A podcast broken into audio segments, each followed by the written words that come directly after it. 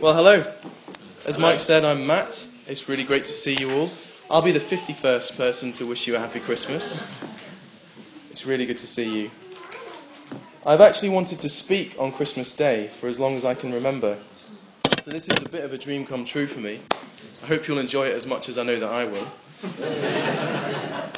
and I also want to take the opportunity just to welcome all of our international visiting friends. It's really great to see you. I'm going to do my best as we go through to explain anything that might seem strange um, or that you wouldn't be used to. But if I don't do that well, just come and ask me at the end, okay? So I want to start by telling you a true story. You're going to have to cast your minds back six years to 2008. Excuse the voice break. I spent the Christmas with my wife's family. At the time, we were only engaged, and they lived in an old vicarage in a small village called Scorton. Now, a vicarage is a house where a Church of England minister would live. And this meant that at the end of their garden was an old church. Now, if you look in your books, it's the first picture. That's the church in Scorton. It's quite pretty, isn't it? That's the church where the vicar would have worked in.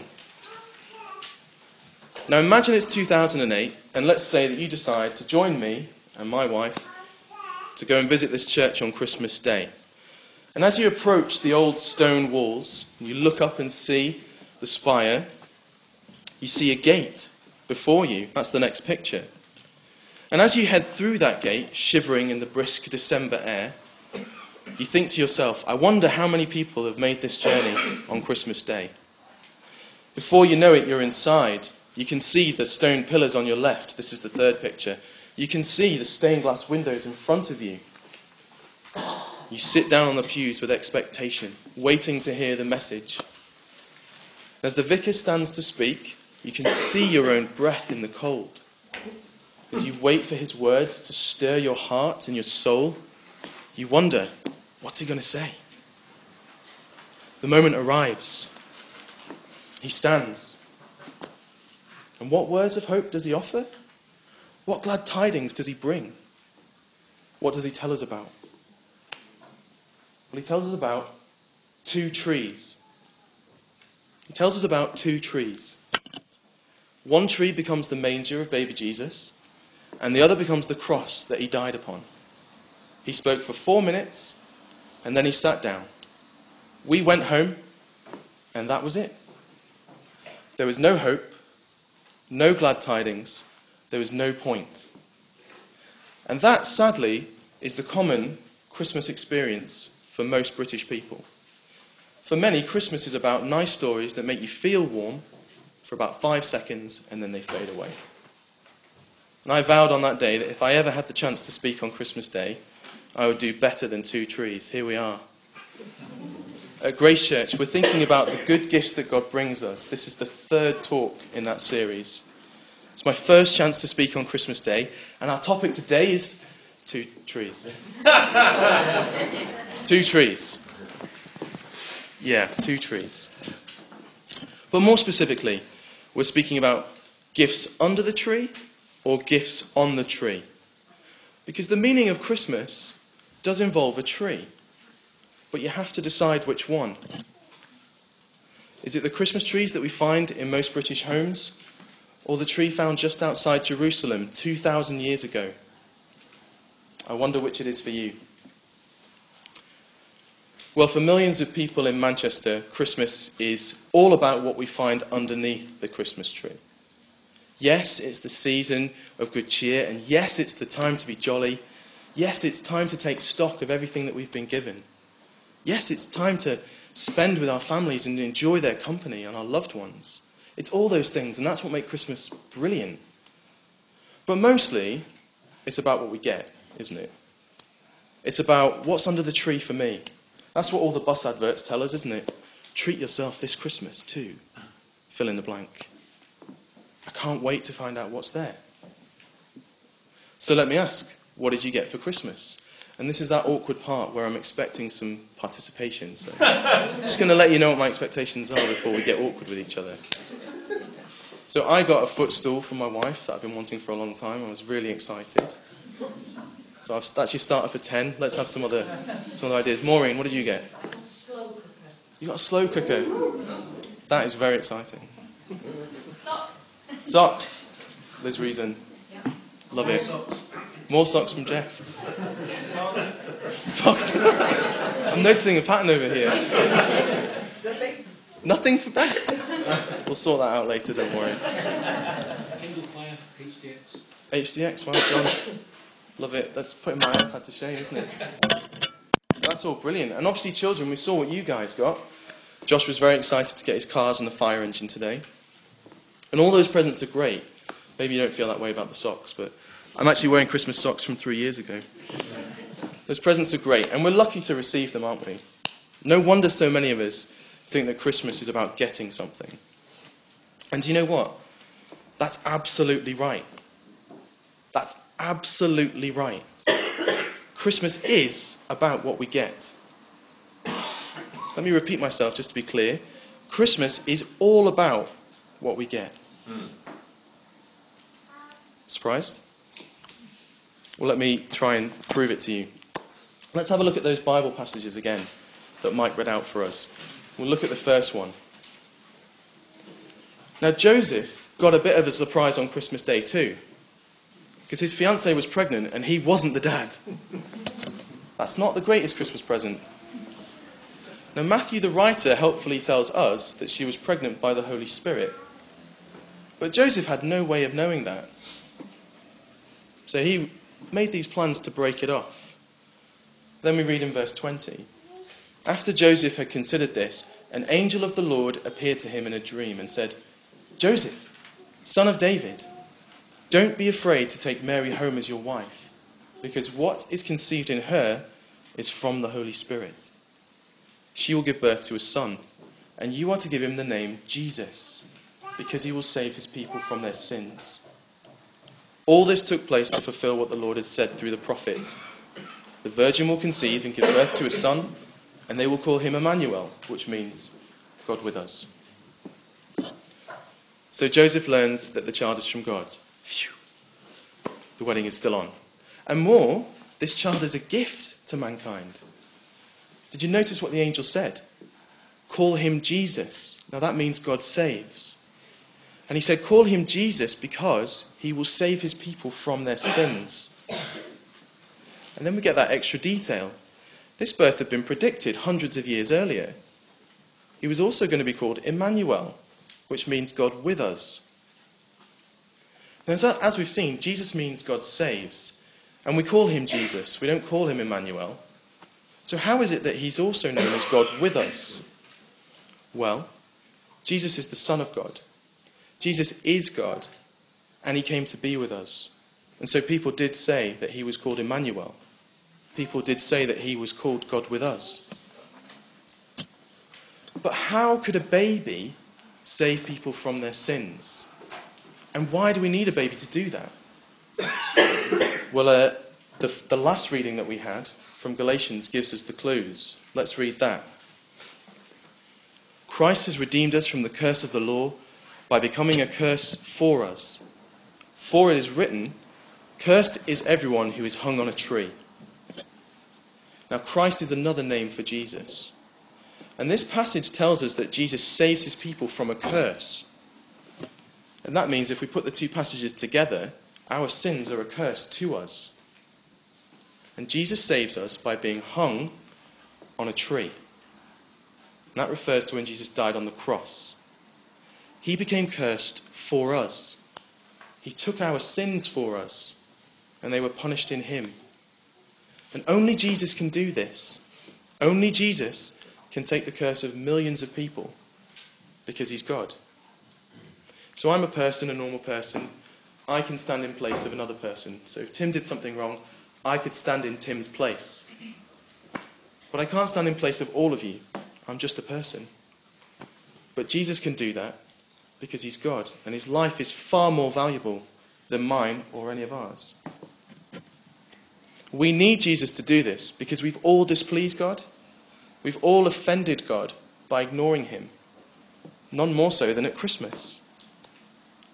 The curse of the law is the requirement to live a good and a righteous life with God. It's the requirement to live a good and a righteous life with God. Now we think, I can do that. I can live a good life.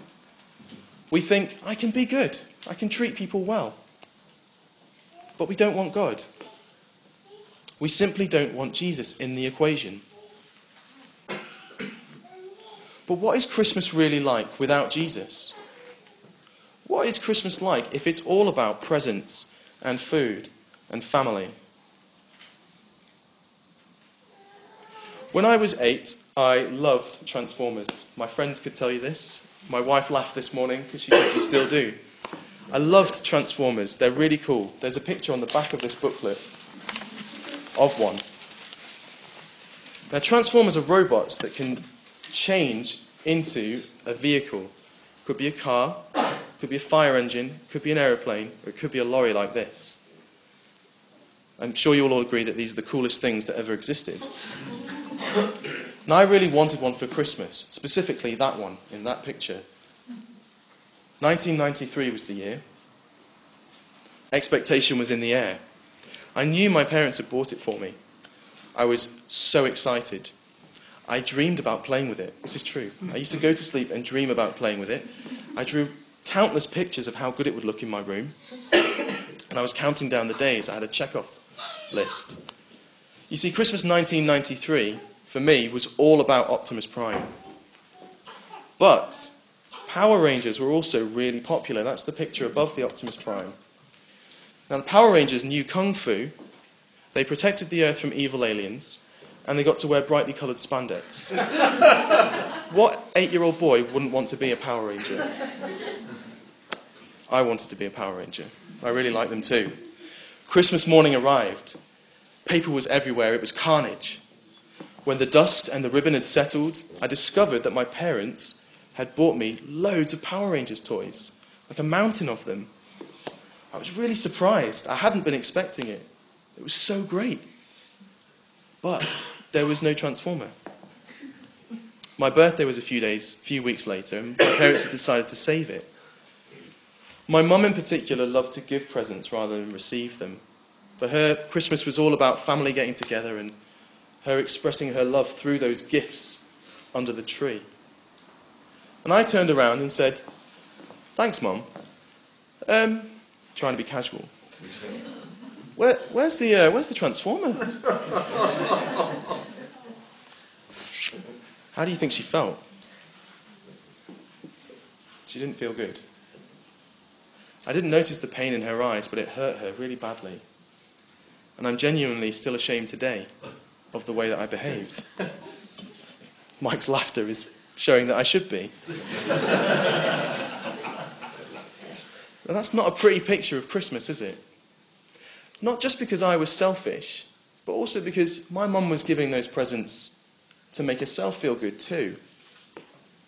Is that what we want our Christmases to be like? Because that's what Christmas is doomed to be if it's all about what we get under the tree if we make all, Christmas all about the presents and all about the food and all about the family and all about how we feel, then it's really all about us. Christmas is all about me. And that is ugly. Jesus knew this. That's why in that middle reading he warned people about what they treasure. He warned them about what they hope and delight in. He said, Be careful. Because where your treasure is, that's where your heart will be. Okay? If you put your treasure and your heart in stuff here on earth, it's going to fade. It's going to diminish. It's going to go rotten. I still have a few of my transformers. I've got five of them. And they're battered, faded, and broken. They don't last. If our hearts are with earthly things that deteriorate, like transformers, then our hearts are going to go rotten as well, like mine did when I was eight. Christmas without Jesus is rotten and broken and ugly. Let me ask you is that glad tidings? Is that a message of good cheer? Is that what you want? At Christmas time, God has offered us this Jesus. He is the most precious gift. He's the most important gift. And let me tell you, He is the most expensive gift. in the history of mankind. And he comes on a tree, not underneath it. But like so many others at Christmas, this gift is often unwanted. We don't appreciate what we've been offered in that small baby. Jesus is God with us, not God aware of us. God is not up in the sky liking us on Facebook and then going and doing his own thing. That's not what he's like. He doesn't keep distance. God is with us. He cares about what we do. He cares about how we live. He cares about us. He wants to rescue us from that curse, not just like it and watch us dance into destruction. He wants to rescue us because, like Christmas, when life is all about us, it's ugly. No, Jesus is the God who came down and got his hands dirty, and they still bear the scars. God came down to be with us. He came there to be there for us. He came there to be there instead of us. Took our place. He came. That is Jesus. That is God. And that's good news. That's glad tidings. That is a message to warm your heart. We can't ignore Jesus, and why would you want to? Jesus shows us a better way. He shows us what it's like to live your life for someone other than yourself. And it's actually beautiful. Jesus' decision to save us shows us God's love, and that love warms our hearts. And if we accept Jesus, it becomes our treasure because he saved us. And that's what we treasure. And that transforms our priorities. That actually transforms the goals for our lives. That transforms the way we treat other people. and it transforms and redeems our rotten, horrible hearts. It gives us hope that Jesus loves us and will provide what we need. After all, he provided a Saviour himself. It gives us true peace, peace that shows that we don't need expensive presents, or food, or approval, or success, just to take away the feelings of emptiness that consume us. We don't need those things to feel safe or satisfied. We don't need them to tell us that we're doing well or that, we've, that we're worth it. In fact, we can just enjoy those things instead. Because Jesus' love, and this is the great thing about it at Christmas, his love, his gift, actually frees us to enjoy those gifts under the tree and not be enslaved by them. His gift puts all the others in their place as merely a signpost to the ultimate gift of God with us. So, will your speakers? That's a signpost of God with you. My footstool is just a signpost of the ultimate gift of Jesus coming. Your slow cooker, Maureen, that is a signpost that Jesus came to be with us. Now, doesn't that sound good? Isn't that the Christmas that we all want? So let me finish by just saying Christmas isn't meaningless. Christmas is God's declaration to a needy and ugly, broken world that He came for you. Mm. This message is glad tidings.